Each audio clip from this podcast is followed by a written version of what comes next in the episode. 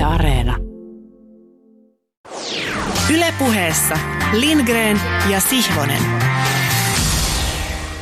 Tervehdys Pasilasta. Luvassa on parahultainen tunti kokeellista urheilupuhetta kar- korkeimmin kuviteltavissa ja kuunneltavissa olevin ylävivahtein. Tookko me tätäkään tämänkertaista puhematkuetta olisimme tänne jälleen järjestäneet tuon sänkykamerin katseisen Tomi Helsinkiläisen kanssa, hänen joka on syntynyt äitistään Tuijasta. Ja niin ikään tuon nukkemestari Kurkelan kanssa, joka vetelee naruista, että osaamme viedä ja näytellä, osaamme oikein siinäkin kohtaa, kun osumme H-hetkellä parrasvaloihin siihen näyttämön varjeteen sillalle. Tokko olisimme kokoontuneet, ellei aikeemme olisi jälleen kerran voimisteluttaa kuulijan ja oppineen kuulijan urheiluymmärrystä. Olemme kukkuraksi kukkuran päälle varustaneet lähetyksen erinomaisella, mielenkiintoisella vieraalla. Ja vaikka viime kerralla todistin, miten kirjallisuuden merkkiromaanihenkilö Gabriel Garcia Marguesin Jose Arcadio Puendia ei ymmärrä pelejä ja urheilua siksi, että hänen mielestään peli olisi mielekästä vasta pelin metamerkityksessä, eli vasta jos olisi lupa vaihdella sääntöjä, eli niin sanotusti siirrellä myös maalitolppia. Silti tarkistan nyt kuitenkin ikään kuin alkuverryttelyksi ja lämmöksi vieraalta ne maalitolppien paikat. Ensinnäkin tervetuloa mukaan lähetykseen filosofi Tuomas Nevalli. Kiitos. Niin, ne maalitolpat ja niiden paikat, että pääsemme pelikirjan samalle sivulle. Onko? Onhan urheilun kysymys myös filosofinen kysymys. Kaikki kysymykset on filosofisia kysymyksiä, kun niitä tarkastelee siltä kantilta. Eli me saamme myös, urheilun parissa. urheilu, kyllä. Joo, no tämä on mukava kuulla. Meillä on silloin maalitolpat kunnossa ja me palaamme sinun Tuomas Nemallina ihan tuota pikaa. Sitten läksy, jossa on tällä kertaa hieman henkilökohtaista avautumista omista ongelmistani. Kun kysyin äsken filosofi Nevan Linnalta, että onhan urheilun kysymys myös filosofinen kysymys, sitä kautta lävitseni artikuloitui ulos joltisenkinlainen meidän urheiluväen oman oikeutuksemme alemmuus suhteessa korkeakulttuuriin, tieteisiin, filosofiaan ja niin edelleen. Pidän parati esimerkkinä urheiluväen intelligentsian, sellainenkin on, uskokaa pois, tarvetta tuolloin tällöin mennä itsensä Albert Camus sanojen suojiin. Sanojen, jotka tunnetusti kuuluvat kaiken, minkä olen oppinut etiikasta ja moraalista, olen oppinut jalkapallosta. Höpö, höpö. Missä ja missä täsmällisessä merkityksessä Camus on noin tokaissut? Siitä ei ole sen parempaa tietoa. Tunnen kuin omat taskuni Camuun sivullinen putoaminen, ruttoromaanit, enkä parhaalla tahdollenkaan saa luetuksi niitä yhteydessä jalkapallosta opittavaan moraaliin.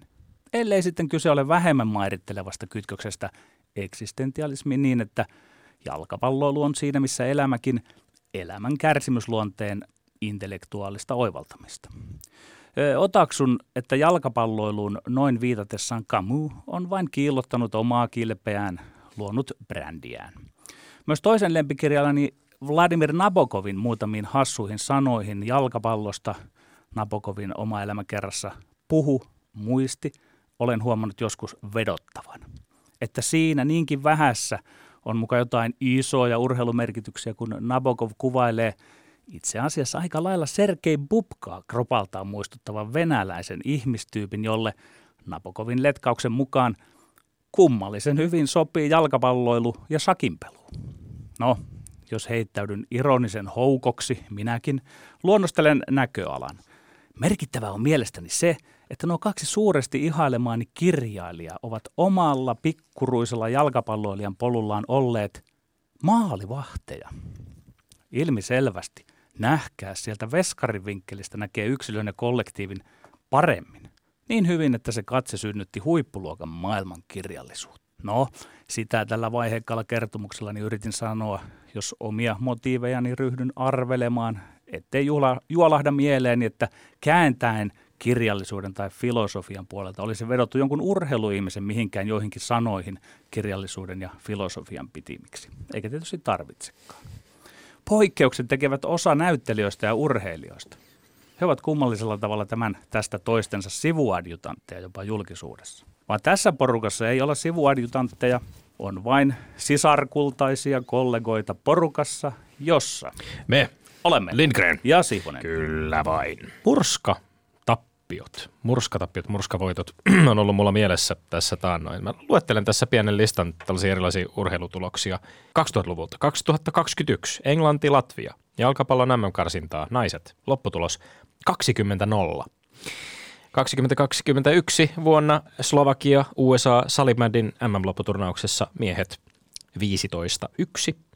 2019 Iran, Kambodža, jalkapallon MM-karsintaa miehet 19-0. Slovakia, Bulgaria vuoden 2008 jääkiekon olympiakarsinnassa naiset 82 0. Ja vuonna 2001 Australia vastaan Amerikan Samoa jalkapallon MM-karsintaa miehet 31 0. Petteri, pystytkö entisenä jääkiekkoilijana kuvittelemaan lainkaan, millaista on olla jäällä ottelussa, jossa tulee turpaan 82-0. Ilmeisesti siis laukauksia oli alle 164, eli yli 50 prosenttia meni sisään ja, oli muutenkin vähän epä, epätasainen ottelu. Mutta tällaisia tuloksia löytyy siis pelkästään 2000-luvulla eri palvelulajien MM-karsinoista, jopa lopputurnauksista ja parhaillaan pelattavissa Salimäiden MM-kisoissa näihin jättimäisiin tasoeroihin perustuvat murskavoitot. Ne on vähän semmoinen kestoaihe ollut myöskin. Niistä on keskusteltu, että onko tämä mielekästä. Englannin murskavoiton jälkeen Latviasta naisten jalkapallon nämä karsinnoissa Yle Urheilun Hinni Hirvonen kirjoitti aiheesta aika hyvän artikkelin, jonka otsikossa todetaan, että täysin tarpeettomista murskajaisista on päästävä eroon. Ja siinä lainattiin muun muassa Englannin päävalmentaja Sarina Wigmania, joka totesi, Tietysti sitä haluaa pelata kilpailullisia pelejä. Nämä eivät ole kilpailullisia pelejä. Joka maa haluaa kehittää naisten peliä, mutta mielestäni ei ole hyvä asia, että lukemat ovat näin suuria. Tiedän, että UEFA ja FIFA ovat kiinnittäneet asian huomiota. Minun mielestäni 20-0 ei ole hyvää kehitystä kellekään. No jalkapallossa naisten maajoukkojen osalta nämä tasoerot on massiivisia, koska tietyissä maissa pelataan jo kovatasoisissa ammattilaisliigoissa, kun taas sitten toisissa maajoukkueissa saattaa olla täynnä nuoria amatööripelaajia, jotka käy töissä tai opiskelee futiksen ohella. Ja syyt on moninaiset. Mutta esimerkiksi salibändin kaltainen aika nuori laji on saanut vuosien varrella odotella, että maailman absoluuttisen kärkeen tunkisi vähän muitakin maita kuin Suomi ja Ruotsi. Viime vuosina hiljalleen on sitten alkanutkin niin tapahtua, mutta aika kapea se kärki on edelleen. Useimpina vuosina kullasta pelaa edelleen Suomi ja Ruotsi. Mutta mä mietin sitä, että mihin itse asiassa perustuu tämä ajatus siitä, ettei murskavoitot tai tappiot palvele ketään. Onko siitä itse asiassa mitään tutkittua tietoa tai onko se vaan semmoinen ajatus, että voittajajoukkueet eivät saa riittävästi haastetta, mikä jotenkin tuntuu meistä huippuurheilun edes ajoittaiseen tasaväkisyyteen tottuneista väärältä. Tai siitä, että meistä tuntuu tietysti pahalta nähdä Englannin kaltainen ammattilaisnippu murskaamassa nuoria latvialaispelaajia 20-0, koska tuollaisten tappioiden myötä herää sitten säälin tunteita, joita ei haluaisi huippurheilun muuten niin armottomassa maisemassa kokea. Voi olla, ehkä on järkevää rakentaa semmoisia esikarsintasysteemejä, joilla tällaisia tuloksia saisi vähän karsittua pois. Tai sitten voi olla, että tämä 20 ja sen kaltainen epätasa-arvo voi herättää monien pienten maiden urheilupäättäjiä panostamaan esimerkiksi entistä enemmän naisten pelaamaan jalkapalloa myös Latviassa tai muissa maissa, kuka tietää. Mutta lopuksi haluan palata tämmöiseen storiin, jonka muistan itse asiassa alun alkaen kuulleeni meidän ohjelman ensimmäiseltä tuottajalta Jani Kortilta, ja jonka olen ehkä tässä ohjelmassa joskus aikaisemminkin jakanut. Täällä ollaan oltu aika monta vuotta, en muista ihan tarkkaan, mutta siitä viisi. Nykyään nimittäin aika harvoin enää leijonien otteluissa pääsee kokemaan sitä, miltä tuntuu kun tulee oikein kunnon murskatappio. Mutta vielä omassa lapsuudessakin ja sitten siitä vielä paljon aiemmin, niin sinun lapsuudessa, Petteri, ja kenties vieraammekin lapsuudessa, niistä on vähän päässyt kokemuksia saamaan. Ja ne on ollut tärkeä osa meidän kansallisen psyyken rakennusta ja varmasti myöskin pelin kehitystä, siis nimenomaan jääkiekkoilun parissa. Tämä tarina on kerrottu modessa muodossa muun muassa Lalli Partinen radiossa aikoinaan 60-vuotishaastattelussaan ja mä lainaan nyt Heikki Järvelinin versiota keskisuomalaisesta vuodelta 2019. Se kuuluu näin. 1970 MM-kisoissa Punakone, eli Neuvostoliitto, johti Suomea vastaan kahden erän jälkeen 10-1. Legendaarista numero 10, eli Maltsevia, oli rouhittu oikein kunnolla. Valmentaja Tarasov marssi Suomen pukukoppiin ja ärisi, muuten tietojen mukaan tulkin välityksellä, jos ette jätä Maltsevia rauhaan, voitte olla varmoja, että alamme pelata tosissaan. Peli päättyi 16-1 ja Vellu Ketola oli kiteyttänyt sen ytimekkäästi. ei ole jossiteltavaa, paitsi että minusta niiden 14-1 maali oli paitsio. Nyt otetaan tosissaan mittaa kamppailussa, jossa lopputulos voi pahimmillaankin olla vain 3-0. Eli kovin pahasti ei tuppataan kummallekaan. On siis päivän väittelyiden aika. Meillä on aiheena olympiaatetta ja politiikkaa, kohuvalmentajien metodeita ja menestystä sekä jokerien Minskin matkailua. Petteri, oletko valmiina? Hyvinkin valmiina. No niin, loistavaa. Äh, Maltsevin munat olisi tarinan nimi silloin, kun sen ensimmäisen kerran kuulin. Äh, ykköskysymys.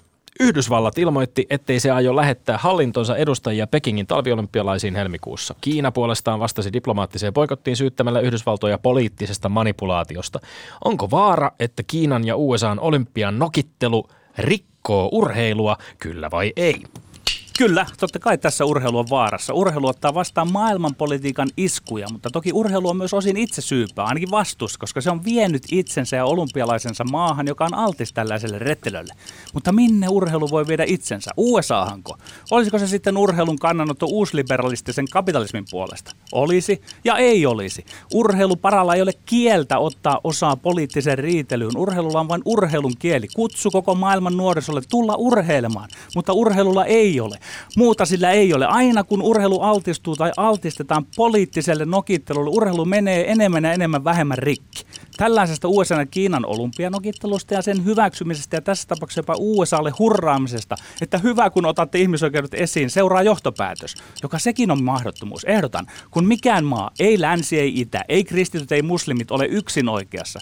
Onko niin, että vain YK voisi määrätä kisapaikan jatkossa?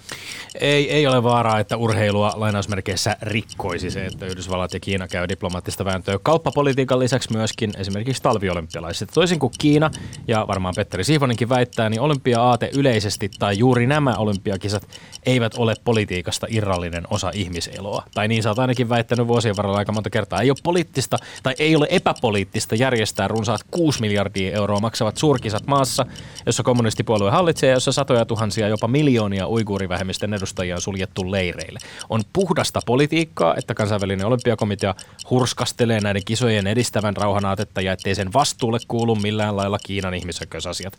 On puhdasta politiikkaa nähdä vääryyttä ja laittaa kädet silmien, korvien ja suun eteen. Onko tämä ikävää, että talviolympialaisia varjostaa tällainen suurvaltojen sapelinkallistelu? No kenties on, mutta ei tämä Yhdysvaltojen hallinnon päätös ole yhtäkkiä tyhjästä olympialaisia politisoinut. Tommi, minä arvostan noita sanojasi, mutta minua ihmetyttää se, että kun meiltä kysytään, että rikkooko tämä urheilu, ei. niin totta kai se vähän rikkoo urheilua. Se, se, on, se on aika kova väite sinun puolelta, että urheilu ei millään lailla tästä kärsisi, että se joutuu tämmöisen kiistan, kiistakapulan osaan. Tämä nokittelu, kä, tämän, tämän nokittelun seurauksena urheilu ei kärsi. Urheilu kärsii siitä, että urheilujohtajat, kansainvälisten isojen urheilujärjestöjen johtajat eivät, se on tunnu, juuri syy. eivät tunnu piittaavan siitä, missä kisoja järjestetään. Se on juuri eivät tunnu syy. asettavan minkäänlaisia ihmisoikeuskriteerejä sille, minne kisat viedään. Se pitää jatkossa asettaa, mutta nyt sitten kun se on, ne kisat on tuonne myönnetty, niin tässä kohtaa sitten, että nämä maat alkaa nokitella siitä. Sitten urheiluparat, urheilijaparat, heiltä kysytään, että no miten, mitä mieltä sinä olet? Urheilijalla ei ole kan, No, onko on, Yhdysva- useinkaan mahdollista onko- ottaa kantaa onko, tähän millään Onko lailla. sun näkemys siis se, että Yhdysvallat on tehnyt tässä jollain tavalla väärin, kun se tällaisen diplomaattisen poikotin asettaa näihin kisoihin? No urheilun näkökulmasta se, siinä käy niin, että urheilu menee siinä pikkusen rikki. Urheilu joutuu kiista, Päinvastoin, sehän kiistakapulaksi on, siinä. siis, sehän on sama kuin Sami Itani Sullin puheenjohtajana totesi, että ei hän aio matkustaa yleisurheilun MM-kisoihin Do- Dohaan. Niin se oli hyvä ja positiivinen merkki siitä, että hän osasi, ymmärsi tehdä symbolisen... Sym- Kaksi.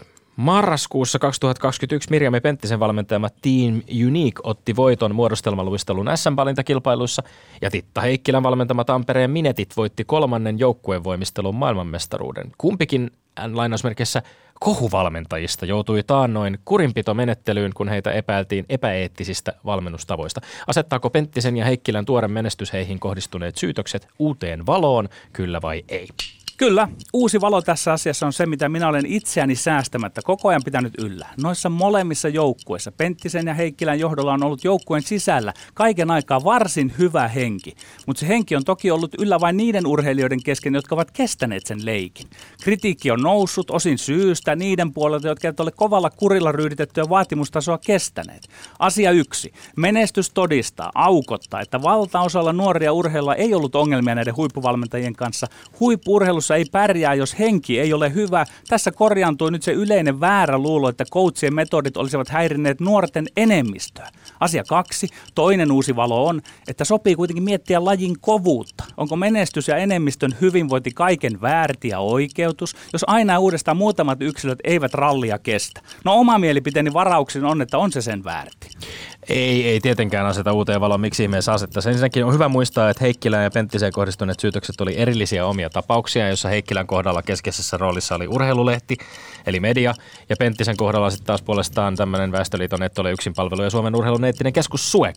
Heikkilä sai voimisteluliiton sisäisessä kurinpitomenettelyssä vapauttavan päätöksen, jonka lopputulemasta liitto itse ei ollut halukas aluksi tiedottamaan mitään, ja Penttinen puolestaan sai taitoluisteluliitolta vuoden toimitsijakielon. Nämä tapaukset sai valtavasti huomiota, josta osa saattoi ehkä olla valmentajien kannalta suhteettomankin suurta, mutta sitäkin on vähän vaikea arvioida, koska mitään hirveän julkisia käsittelyjä näissä ei ole käyty, mutta ei tämä tuore menestys mitään näistä tapauksista kerro. Ennen kaikkea on syytä toivoa tietysti, että molemmat valmentajat ovat tapauksista myös jotain oppineet. Etkö Tommi edes ymmärrä sitä tai hyväksy sitä, että tuore menestys osoittaa sen, että enemmistö joukkueesta ei ole millään lailla kärsinyt, koska joukkue ei tuolla tasolla pärjää, jos ei se voi henkisesti hyvin. toteat, että joukkueissa on ollut varsin hyvä henki. Molempien joukkueissa niillä on ollut hyvä henki niillä, jotka Osaan ovat päätellä sen. metodit. Sä meet mun mielestä aika kestämättömällä tavalla tässä tilanteisiin, josta sä et voi tietää yhtään mitään. Tiedän, urheilussa se suoritus ja tulos näyttää sen, että huonohenkinen joukkue ei kansainvälisellä huipulla pärjää tällä tavalla. Ja tämä on mulle tuttu tilanne se, että enemmistöllä on mennyt ihan hyvin, mutta sitten mä ymmärrän näitä ihmisiä, jotka ovat kokeneet, he ovat kokeneet vääryyttä siellä, että he ovat tulleet esiin, mutta tämä uusi valo on tämän menestyksen myötä se, että enemmistöllä on Mutta mennyt hyvin. silloin siitä, että tärkeintä on menestys. Menestys ennen kaikkea. Menestys ennen kaikkea. En- en Ja tullut kaikki si- sitä en sanonut. Mun mielestä tärkeintä on se, että jos valmentajia missä tahansa epäillään valmennettaviin kohdistuneista vääryyksistä, niin silloin urheilijoiden on mahdollista hakea apua, kertoa kokemusta. kyllä. Sitten käydään tiettyjen prosessien läpi, jotka toivon mukaan suojaa ensisijaisesti urheilijoja, uh, urheilijoja Kyllä, kyllä. Mu- ja mutta- pyrkii takaamaan sen, että urheilijoilla on turvallista olla Kyllä, kyllä, mutta tähän saatiin pikkusen nyt uutta valoa, koska tämä menestys... Miten tämä menestys toi uutta valoa Sillä siihen, tavalla, että se osoittaa, että siellä enemmistö on ollut hyvin sinut näiden valmentajien kanssa. Koska jos enemmistö olisi ollut valmentajia vastaan, Sun mielestä kaikissa tapauksissa, eli siis hyvinvoivat joukkue, urheilijat. joukkueurheilussa tämä on todiste siitä, että henki on ollut hyvä. Kysymys numero kolme. Helsingin Sanomien pääkirjoituksessa arvostellaan voimakassanaisesti Minskiin jääkiekon KHL-liigan otteluun sunnuntaina matkustavaa Helsingin jokereita. Onko kohtuutonta Hesarilta syyttää vieraspeliin matkaavaa helsinkiläisseuraa valko itsevaltaisen hallinnon tukemisesta, kyllä vai ei? Kyllä, Jokerit pelaa sunnuntaina yhtä pitkin hampain Minskissä kuin maailman parhaat jalkapalloilijat pelaavat MM-kisat 22 Gatarissa. Ei Jokerit tue valko itsevaltaista hallintoa, ei Ranskan maajoukkue tue 22 Katarin yhteiskuntajärjestystä. Hesarin pääkirjoitus koskee Jokereita on härski ylilyönti. Kohtuullista olisi ollut sanoa, että Jokerit tulee kautta rantain tukeneeksi Lukasenkan hallintoa aivan samalla tavalla, miten lukematon määrä seuroja, maajoukkueita ja yksilöurheilta tulee tahtomattaan tukeneeksi monenlaista pahuutta. Jo otsikko kyseli, kuinka kauan Jokerit haluaa kuulua Lukasenkan kaveripiiriin. Kysymys on töykeä, lempo soikoon. Jokerit haluaa pelata lätkää, olla yksi KHL-joukkue, KHLn peliohjelman mukaan. Ei Jokerille ole helppoa mennä Minskiin, ei sinne olla kaveripiiriin menossa. Pääkirjoitustoimittajan kynä, onkohan se Saskan kynä vai tuskin Annikan, karkaa, kun teksti niputtaa, että Jokerit on samoin kuin Putin Lukasenkan ystävä. Härski väite. Poliittisesta sfääristä katsoen se näyttää tuolle, joo, mutta urheilun sfääristä katsoen pääkirjoitus on kohtuuton. Hesarin pääkirjoitus koskien Jokerit on kohtuuton, naljaileva. Urheilun nykyhankaluuksia ja haasteita ymmärtämätön. Ei, ei tietenkään ole kohtuutonta medialta toimia niin kuin median tuleekin toimia, kyseenalaistaa suomalaisten urheilujohtajan. Eli tässä tapauksessa esimerkiksi Jokerien osaomistaja GM Jari Kurrin toimintaa, jos ja kun seura matkustaa Minskiin pelaamaan samaan aikaan, kun valko hallinto tukahduttaa kaikin keinoin maan väkivallatonta kansannousua.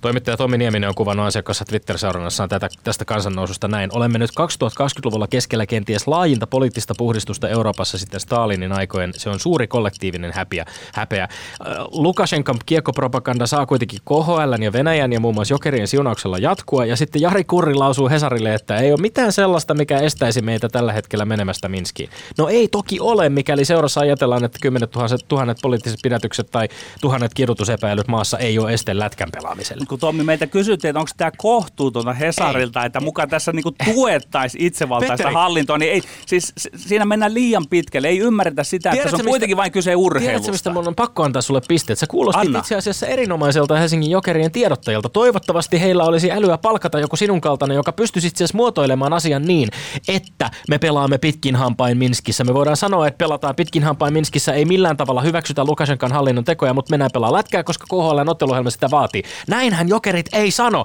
He sanovat, että siellä ei ole nyt mitään sellaista, mikä estäisi Ei, menemästä. minä annoin haipakan naljailevalle Hesarin pääkirjoitukselle, jossa niinku pottuiltiin, vittuiltiin suorastaan jokerille, että Putinin kanssa olette Lukasenkan ystäviä ja niin edelleen.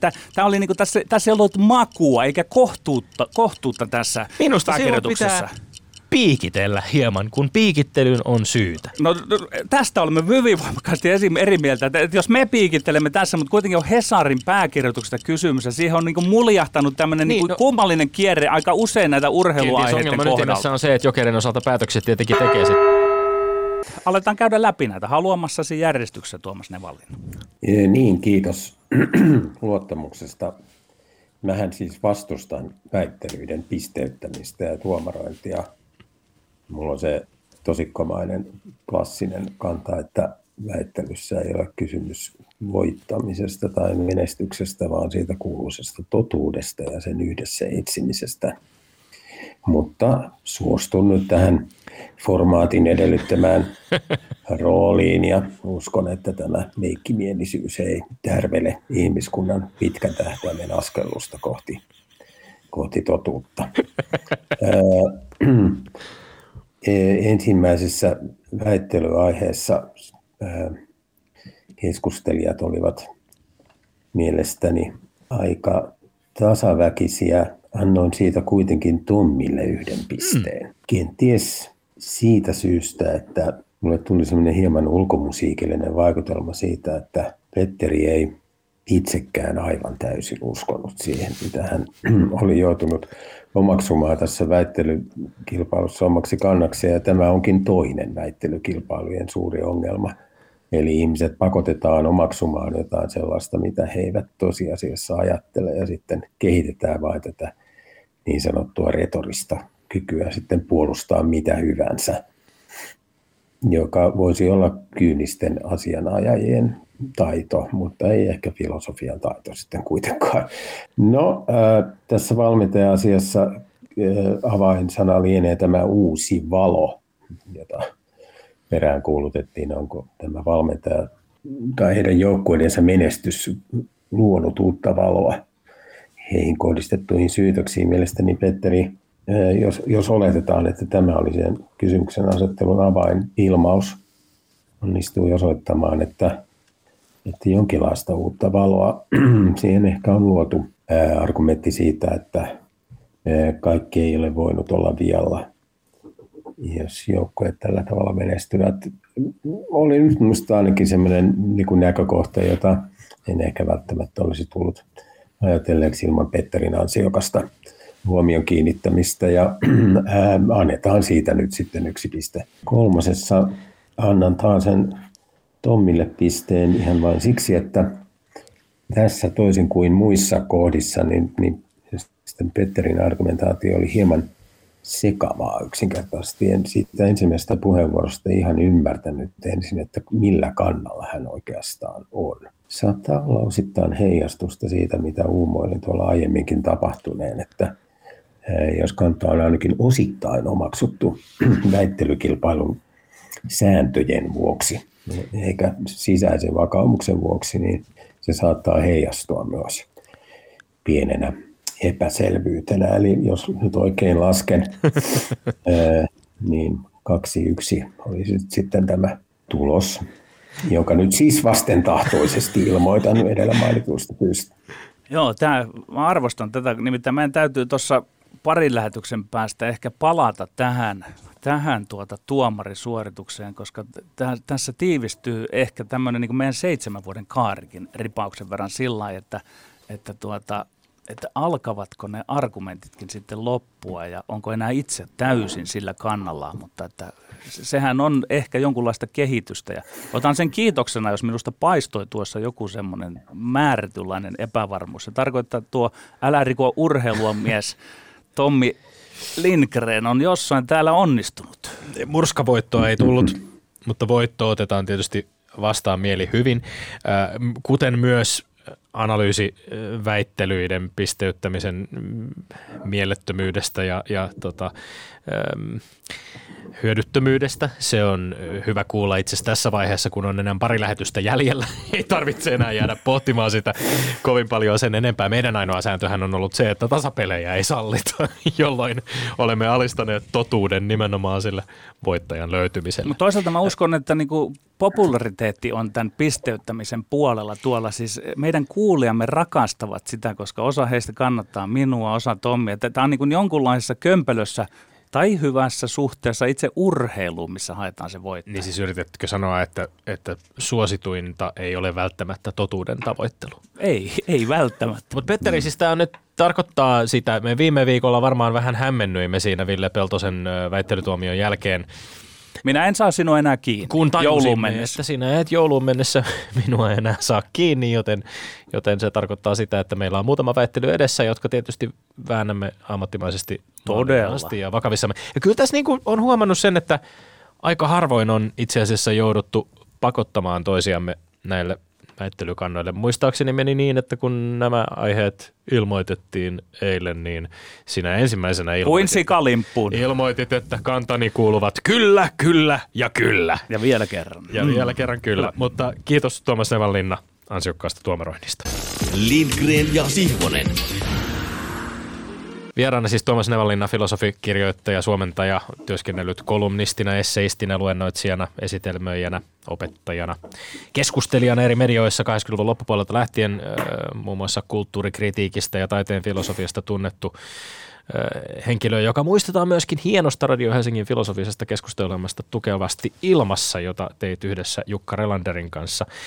Sinut valittiin myöskin kesäkuussa 2021 Helsingin kaupunginvaltuuston jäseneksi Vasemmistoliiton listoilta. Ja nyt vielä kerran lämpimästi tervetuloa pohtimaan kanssamme urheilun syvintä olemusta. Ja hyökkäämme nyt jonnekin sinne ytimen lähettyville ainakin heti alkuun. Sä oot kirjoittanut äh, erittäin mielenkiintoisen pohdinnan jalkapallon ja uskonnon suhteesta äh, Tommi Melenderin ja Karo Hämäläisen toimittamaan esseekokoelmaan Kentänvaltaajat. Ja siitä kirjoituksesta haluaisin kysyä, ihan yksinkertaisesti alkuun näin. Onko liian yksinkertaista väittää, kuten usein kuulee puhuttavan, että urheilustadionit on nykyajan kirkkoja, joissa ko- koetaan yhteisöllisiä hurmoksen hetkiä tai että urheilu muistuttaa kovasti uskontoa?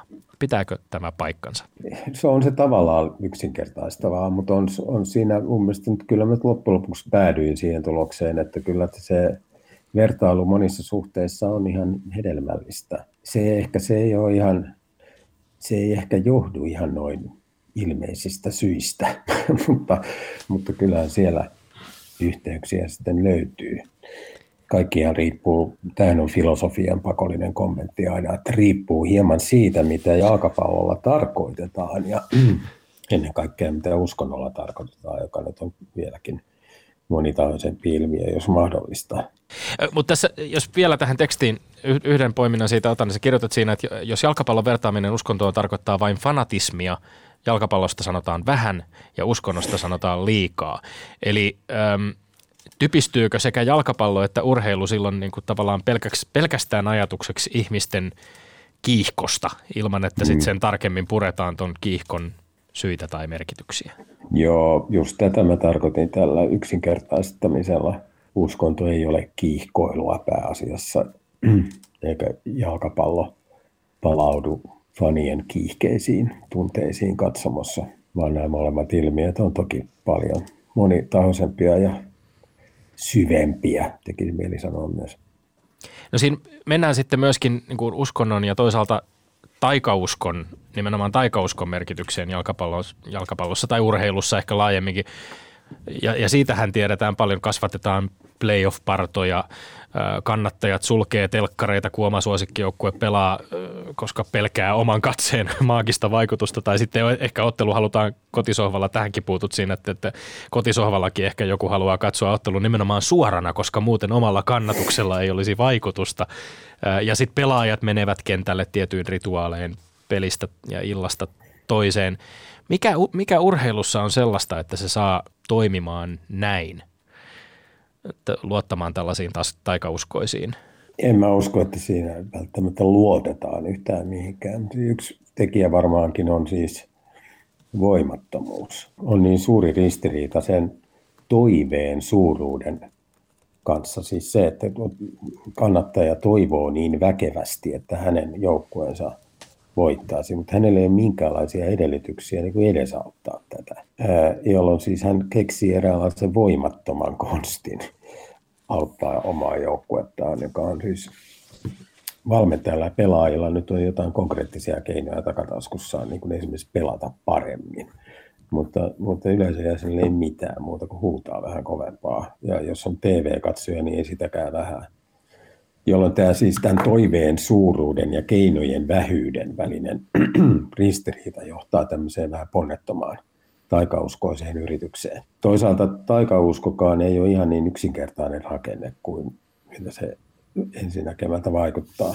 Siinähän on aina jotenkin semmoinen tausta-ajatus, että niin kuin idea, että mä, kukaan ei itse usko siihen taikaus. Kukaan ei usko, että jos kävelee tikapuiden alta, niin oikeasti tapahtuu jotain pahaa. Vaan siinä on aina semmoinen taustaolotus, että on joku naivi toinen, joku jossakin, joka uskoo siihen. Ja, ja tämä tarjoaa sen taustatuen, jota vasten sitten voi leikitellä näillä taikauskoisilla ajatuksilla. Mä oon myös miettinyt paljon tota urheilun ja stadioneiden ja kirkonmenon seurakunnan yhteyteen suunnitelma. Mä yrittänyt miettiä, että mikä siinä urheilussa olisi mahdollisesti sitä tuon puoleista.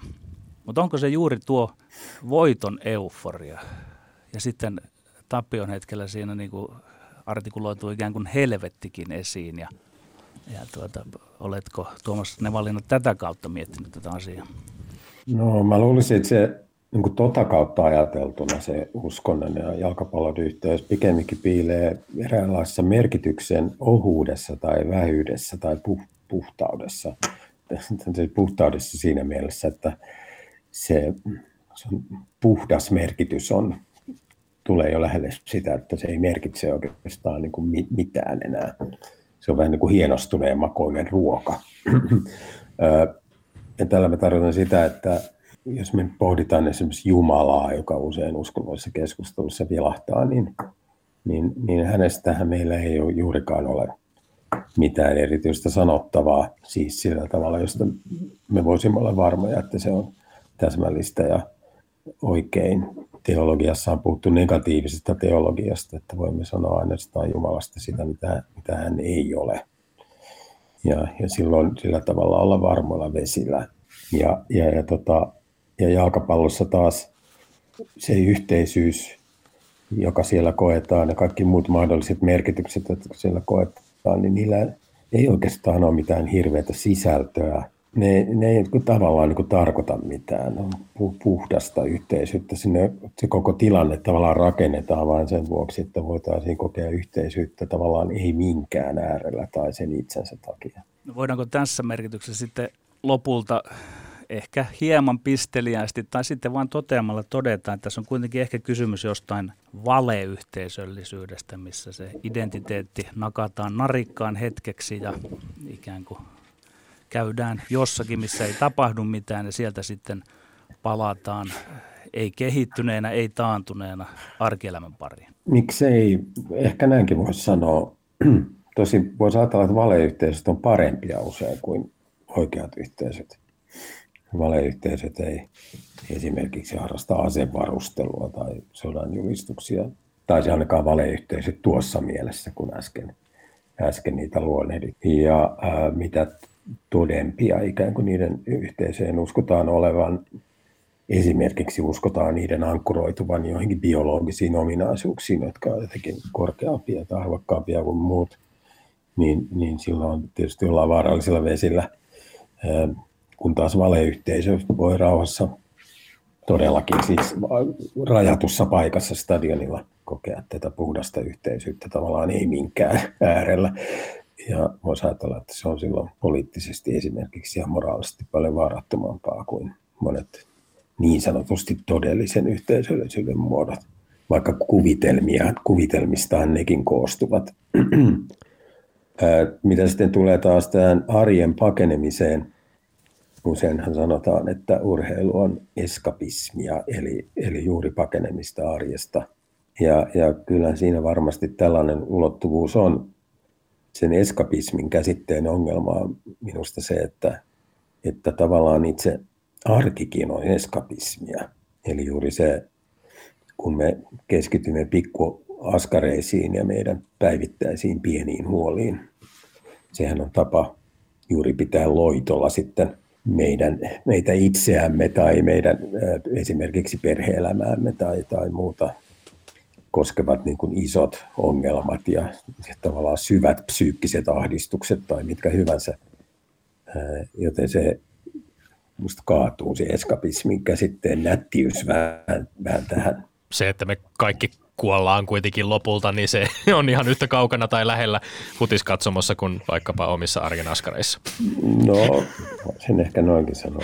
Tota, äh, kiinnostaa vielä, puhuit siitä naivista toisesta ja äh, puhut myöskin tuossa kirjoituksessa interpassiivisuuden käsitteestä, interpassiivisen suuren toisen käsitteestä. Voitko vähän vielä avata niitä? Mikä on tämä suuri toinen ja se interpassiivisuus, onko se juuri, juuri sitä, mitä, mitä puhuit tuossa aikaisemmin siitä, että ei uskota oikeasti, että taikauskolla olisi merkitystä, mutta jotenkin mä, mä koin sen niin, että, että, että siinä tavallaan mennään rooliin jo, jossain mielessä. Mm.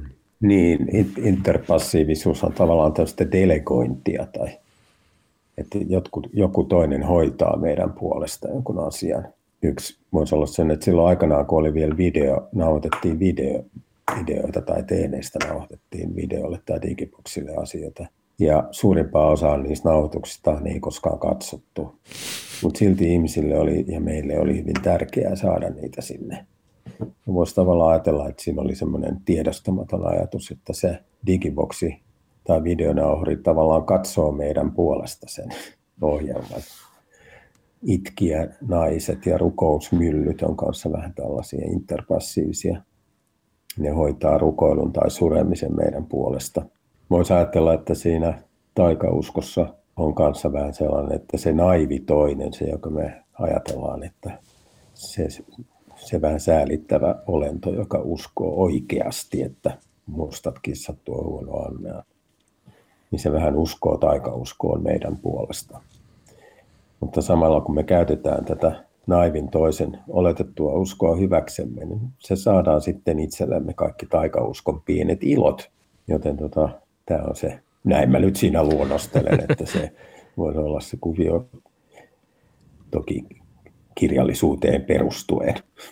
Tätä kaikkea ole keksinyt. Jos ajatellaan, että kyse olisi valeyhteisöstä, millä ei kovin suurta merkitystä sitten ole sillä, siis sillä katsomisen motiivilla, muuta kuin se yhteisöllisyys itsessään. Ja tuli tuossa tuo passiivisuus-termi, niin, ja eikö siinä käy niin, että urheilun ideahan on progressiivisessa päivittäisessä kehittymisessä. Mutta onko se nyt sitten niin, että, että katsoja ei itse ajattele kehittyvänsä oikeastaan niin kuin yhtään missään, mutta kun se urheilija, urheilija elää ikään kuin hänen puolestaan siellä kentällä tätä voittajaeetostaan ja itsensä, itsensä kehittämistä. Kyllä, siinä on ilman muuta tällainen samanlainen interpassiivinen suhde. Mutta se ei ole ehkä ihan niin selvää, että minkä, minkä suhteen se oikeastaan on. Koska ei tavallaan ole niin, että ehkä voisi sanoa, että huippuurheilija esimerkiksi harrastaa liikuntaa tämän penkkiurheilijan puolesta. Öö, että mä en usko, että se interpassinen suhde menee siinä niin. Mutta mut, mut siitähän tavalla, siihenhän tavallaan vedotaan, että huippuurheilijat saavat meidät harrastamaan liikuntaa. He antavat meille sellaisen innon ja innostuksen siihen, että mekin liikumme. Tämähän on siis perustavanlaatuinen peruste, jota käytetään nimenomaan esimerkiksi huippurheilun rahoittamiselle julkisista varoista, että, että nämä suuret esikuvat tuolla olympialaisissa tai, tai MM-kisoissa tai ammattilaistasolla jollain tavalla meille – ihannoituina henkilöinä antavat sitä mallia, jotka innostavat meidätkin lähtemään ladulle tai lenkkipolulle tai pelaamaan jalkapalloa tai mitä ikinä, ja kansanterveys kohenee. No, tässä voisi verrata aika kahta hahmoa. Toinen on tähti ja toinen on mestari. Tähti on semmoinen, joka on puhdas mediahahmo, jota me seurataan passiivisesti joko inhoten tai ihailen tai siltä välitä. mutta joka ei saa meitä tekemään mitään, ei saa seuraamaan hänen esimerkkiään. Ajatellaan nyt vaikka Kim Kardashian tai, tai joku muu tämmöinen Paris Hilton. En tiedä, ehkä joku seuraa heidän pukeutumistyyliään tai muuta, mutta se ei varsinaisesti niin kuin, aikaan saa mitään tällaista ilmiötä, mutta sen sijaan rocktähdet esimerkiksi saattavat olla pelkkiä tähtiä tai kuvia jättilakanassa, mutta toisaalta saattaa innoittaa kasvavaa nuorisoa hankkimaan kitaraa ryhtyä mm. soittamaan. Ja, ja silloin he ovat tavallaan niin kuin mestareita, siis esikuvia siinä mielessä, että he osaavat jotakin, joka saa ja aktivoi muita tekemään heidän perässään tätä asiaa. Ja nyt varmaan jalkapallossa ja urheilussa laajemminkin, niin, niin, niin nämä huippupelaajat saattaa olla niin kuin osittain tähtiä, osittain mestareita, vähän riippuen siitä usein. Pikkupojille mestareita ja sitten keski-ikäisille penkkiurheilijoille pelkkiä tähtiä. Jos mä heittelen tähän sanoja urheilu, identiteetti, nationalismi. Äsken vähän todettiin, että ehkä ei siinä yleisössä ainakaan mitään tämmöistä kumouksellista voimaa ole. Mutta pitääkö silti edelleen olla jossain määrin huolissaan tästä yhtälöstä urheilu, identiteetti, nationalismi? Niin, mä, mä tiedän, yleisö on ylipäätään sellainen asia, joka ei ole mitenkään urheilun yksinomaisuutta. Ja yleisöhän on tavallaan on aina passiivinen. Vähän just niin kuin tämä passiivinen seuraaja ja tähti, tai niin kuin aktiivinen tekijä eli urheilija ja, ja, ja sitten passiivinen seuraaja eli yleisö. Mutta tämä koskee kaikkia yleisöjä. Sikäli kun yleisö on yleisö. Ja, ja tota, tämähän on häirinnyt siis taiteilijoiden jo. Modernissa taiteessa on ollut monia tällaisia liikkeitä, jotka on yrittänyt ravisuttaa tätä, tätä eroa. Usein kutsutaan avantgardeksi. Ajatellaan vaikka dadaismia tai surrealismia ja niiden provokaatioita, niin se yksi keskeinen idea siinä oli se, että tekemällä lavalla jotain skandaalimaista, niin se pakottaa yleisön reagoimaan. Siinä niinkään se idea on ollut kiusata porvaria, vaikka sekin on aina hauskaa ja kannatettavaa. Vaan nimenomaan sen rikkominen, että yleisö ei vain passiivisesti seuraa sitä tapahtumaa, vaan alkaa tehdä jotakin itse, alkaa luoda itse, mm. Alkaa tehdä jotakin itse.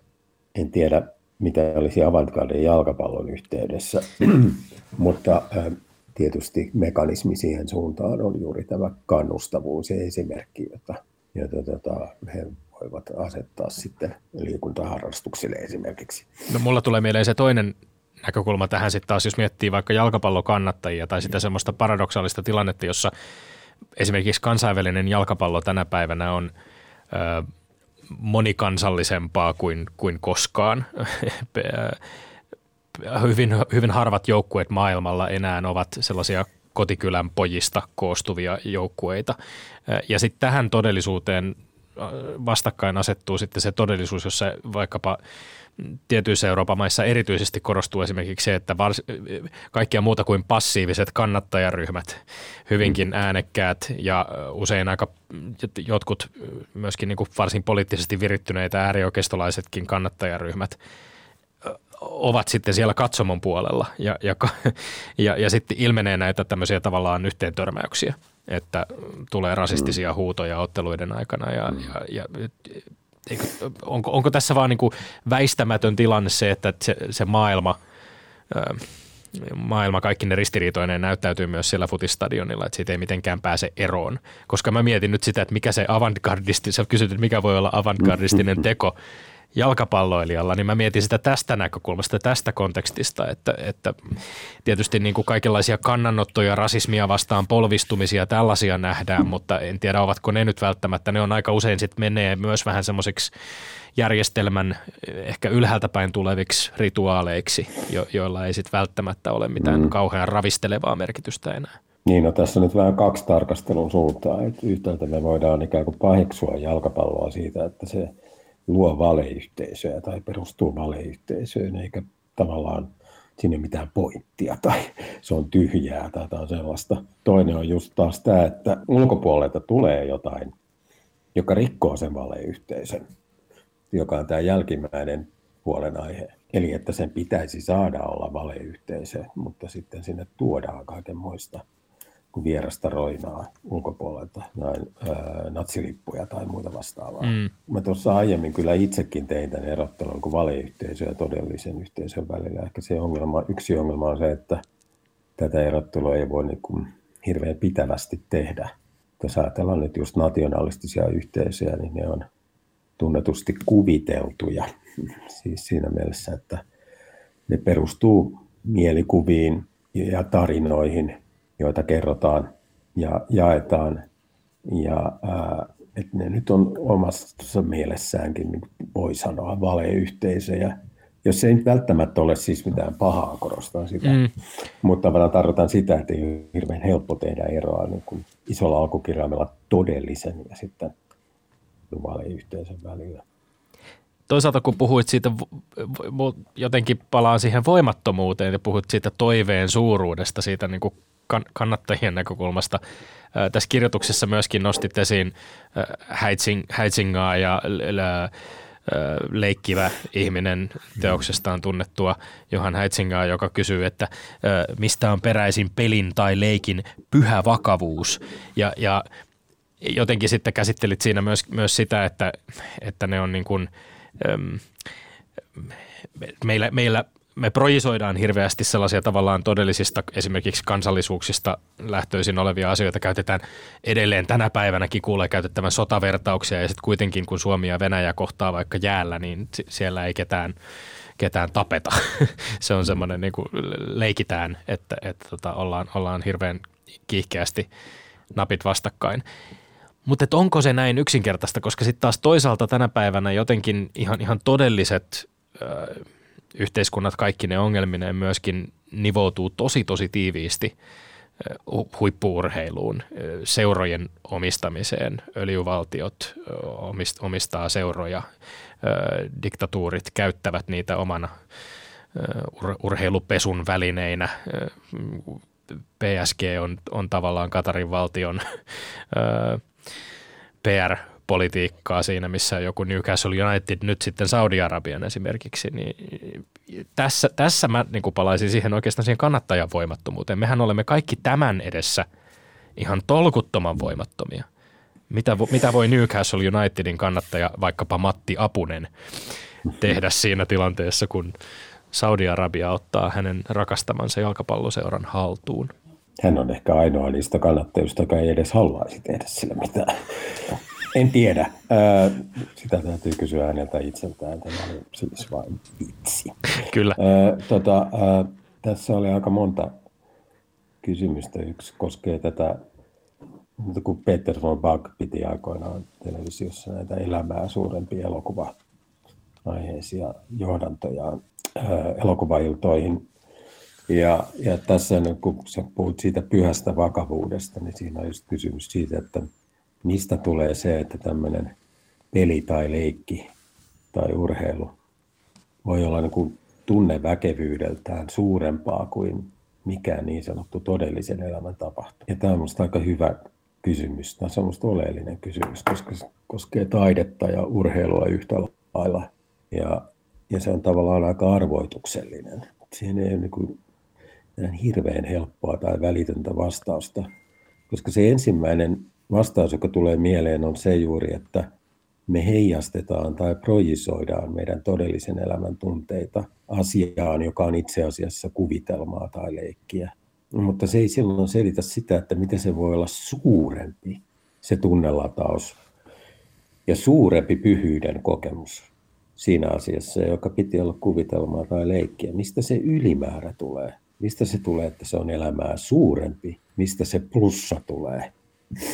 En tiedä, itse luonnostelee tuossa lähteisiin perustuen sellaista ratkaisua, että, että siinä tavallaan äm, se on vähän niin kuin muistuttaa sitä taikauskon rakennetta jälleen, että, että tota, urheilussa me voidaan kokea sellaisia niin kuin lapsellisen samastumisen tunteita, niin kuin lapset leikkiessään ajattelee olevansa intiaaneja vaikkapa ja ihan siihen tämän tapaisia voimakkaita samastumisen tunteita ja tempautumisen tunteita.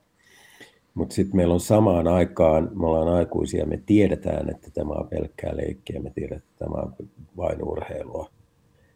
Ja tästäkin me saadaan tyydytystä. Me saadaan tyydytystä siitä, että me ollaan aikuisia ja tiedetään vähän paremmin ja ollaan valistuneita ja muita. Ja tämä paremmin tietäminen oikeastaan tarjoaa meille sellaisen verukkeen tai alibin tai kiertotien, päästään ikään kuin keittiön kautta olemaan niitä tavallaan lapsia jälleen. Ja tämä kaksoisbonus niin kuin tavallaan tuottaa yhdessä sen, että ne tunnelataukset on sitten vielä, vielä suuremmat. En tiedä. Mutta ää, toinen, mitä sitten tosiaan kommentoit vielä, joka on tässä monessakin kysymyksessä tullut esiin, on tämä urheilun ja politiikan suhde. Petrihän tässä teidän väittelyissä edusti aina sitä kantaa, että urheilu itsessään ei oikeastaan ole politiikkaa. Ja mun täytyy sanoa, että mä oon niin itse asiassa sama, samalla kannalla kyllä, vaikka ää, siis että se, se itse peli, ajatellaan mm. jalkapalloa, se itse nurmella oleva peli ei, ei oikeastaan ole niin kuin poliittinen tapahtuma. Kaikki mikä se liittyy sen tuottamiseen ja, ja, ja, ja niin edelleen ja sen mahdollistamiseen, niin kyllä, kyllä on. Mutta onko se sitten pelkkä pelin idea oikeastaan? Mm. Koska eihän, et jos lähdetään jo miettimään sitä, että miten ne pelaajat sinne tulee eri lähtökohdista, miten mm. he pääsevät vaikka harrastusten pariin ja, ja, tai miten se joo, kenttä on rakennettu, kaikki siis olosuhteet, kuten... Joo, siis käytännössä kaikki on. Niin. Joo. mutta mutta tota, kyllä, kyllä. Mutta ei se jalkapallo itsessään, niin tavallaan pelin idea ei ole, mutta ei se, ei se, se tota, oikeastaan ihan vain siksi, että se, jotta se olisi peli, niin se on täytynyt eristää niin kuin muusta maailmasta hetkeksi. Se on vähän niin kuin rituaalit uskonnossa, että rituaalitkaan ei ole niin kuin siksi todellista elämää, että on nähty niin suuri vaiva, että ne eristetään rakennetaan altkirkko ja alttari tai, tai mikä ikinä muu. Ja ne eristetään sinne ja sitten sovitaan, että kello 18 alkaa rumpujen pauke ja, ja, ja niin edelleen. Ja, ja, ja, ja, sit, se on hirveän tarkkaa ja että, että papit heiluttaa jotain tingeltangelia juuri 45 asteen kulmassa kello 19.45, jos ei näin tapahdu, kaikki menee pieleen ja huomenna ei saada ja, ja tota, että kaikki on hirveän tärkeitä ja se eristetään siitä muusta maailmasta. Tämä on tavallaan niin kuin tässä on urheilun niin rituaalinen puoli ja, ja, ja, ja se tietysti on tavallaan politiikkaa, että tämmöinen eristäminen tehdään ja ennen mm. kaikkea ne tavat, joilla se tehdään, esimerkiksi myymällä lippuja ja rakentamalla stadionille, stadioneja ihmisten asuntojen päälle vaikkapa on politiikkaa, mutta, tota, mutta jotenkin se eristäminen tuottaa sen, että se, se itse pelihetki tavallaan ei. No mutta se, mikä saattaa tuoda urheilun pois sieltä symbolisen alueelta, rituaalisen alueelta, on nämä tähtitieteelliset huippuurheilijoiden palkat ja yhteiskunnissa länsimaissa käydään keskustelua tuloeroista, mutta urheilussa ei edes käydä. Mikä, Tuomas Nevanlinna, sinun analyysisi on siitä, että mistä tässä ihan näissä aivan poskettomissa palkoissa mahtaa olla kysymys? Niin, mistä ne, niin kuin, miten ne mahdollistuu on yksi kysymys, mutta miksi ne hyväksytään on niin kuin ehkä se mielenkiintoisempi kysymys. Miksi ihmiset ää, voi tuntea aika lailla katkeruutta vaikka postin pääjohtajan ylisuuresta palkasta ja mahdollisesti vielä bonuspalkkioista – mutta sitten käsittämättömiä summia tienaavat urheilijat, niin harvemmin niistä maristaan. Ja se ei aiheuta sellaista samanlaista kuin kansalaisdebattia pubien nurkissa ja yleisön osastoissa ja yle, yleisissä marinabokseissa, jossa se maristaa kaikesta. Ja tota, jostenkin sen täytyy perustua siihen, että ihmiset ajattelee, että, että ne jollain oudolla tavalla on ansaittuja, nämä palkkiot. Ja tämä on siis nyt puhtaasti niin kuin looginen päätelmä. Siis, että jos niitä kerran ei paheksuta, niin sen täytyy johtua siitä, että niitä pidetään ansaittuina. Sitten meidän täytyy siirtyä pohtimaan sitä, että miksi just urheilijoiden palkkioita pidettäisiin erityisen ansaittuna.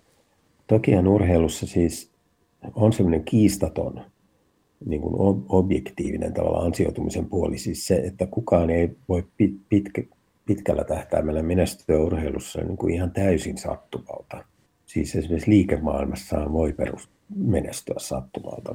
Sattuu olemaan oikeaan paikkaan kuin paperin kanssa jossain sitten yhtäkkiä saada 50 miljoonaa. Ö, mutta ö, urheilussa niin, niin ilman harjo, siis systemaattista harjoittelua ei nyt vaan kerta kaikkiaan pärjää. Tässä minimaalisessa mielessä jokainen huippuurheilija on ansioitunut. Onks, mutta äh, riittääkö tämä sitten siihen, että mä en näkisi mitään ongelmaa näissä, näissä palkkioissa? Niin on sitten tavallaan vähän ehkä yllättävää. Se on eri asia, voiko sille niin, kuin niin sanotusti tehdä mitään, mutta sehän ei koskaan vaikuta tähän Marinaan, että, että kuinka realistista sen asiantilan korjaaminen on siitä huolimatta Maristaan, tai oikeastaan juuri siksi. Tähän Marinan analyysiin on hyvä, hyvä päättää kaikkia aina kuitenkin lopulta kesken niin tuntuu, että nytkin keskustelu. Toivottavasti päästään jatkamaan sitä jossain vaiheessa. Lämmin kiitos vierailusta Tuomas Nevallinna. Kiitos kutsusta. Ja sitten Tommi Lindgrenin mainekaa urheiluterveiset. Mainitsit maalivahtia aikaisemmin. Karl Johan Eriksson valittiin tällä viikolla Ruotsin jalkapallon pääsäännön Alsvenskanin kauden parhaaksi maalivahdiksi. Hattu nousee korkealle. Terveiset Saku Erikssonille nöyrältä kertojaltanne, joka muuten on upottanut vuoden Ruotsin maalivahdin taakse rangaistuspotkun Töölön jalkapallostadionilla Veikkausliigaottelun yhteydessä. Me olemme Lindgren Sihvonen, pysykää tyylikkäänä ja pysykää terveinä. Kansi kiinni ja kuulemiin. Ylepuheessa Lindgren ja Sihvonen.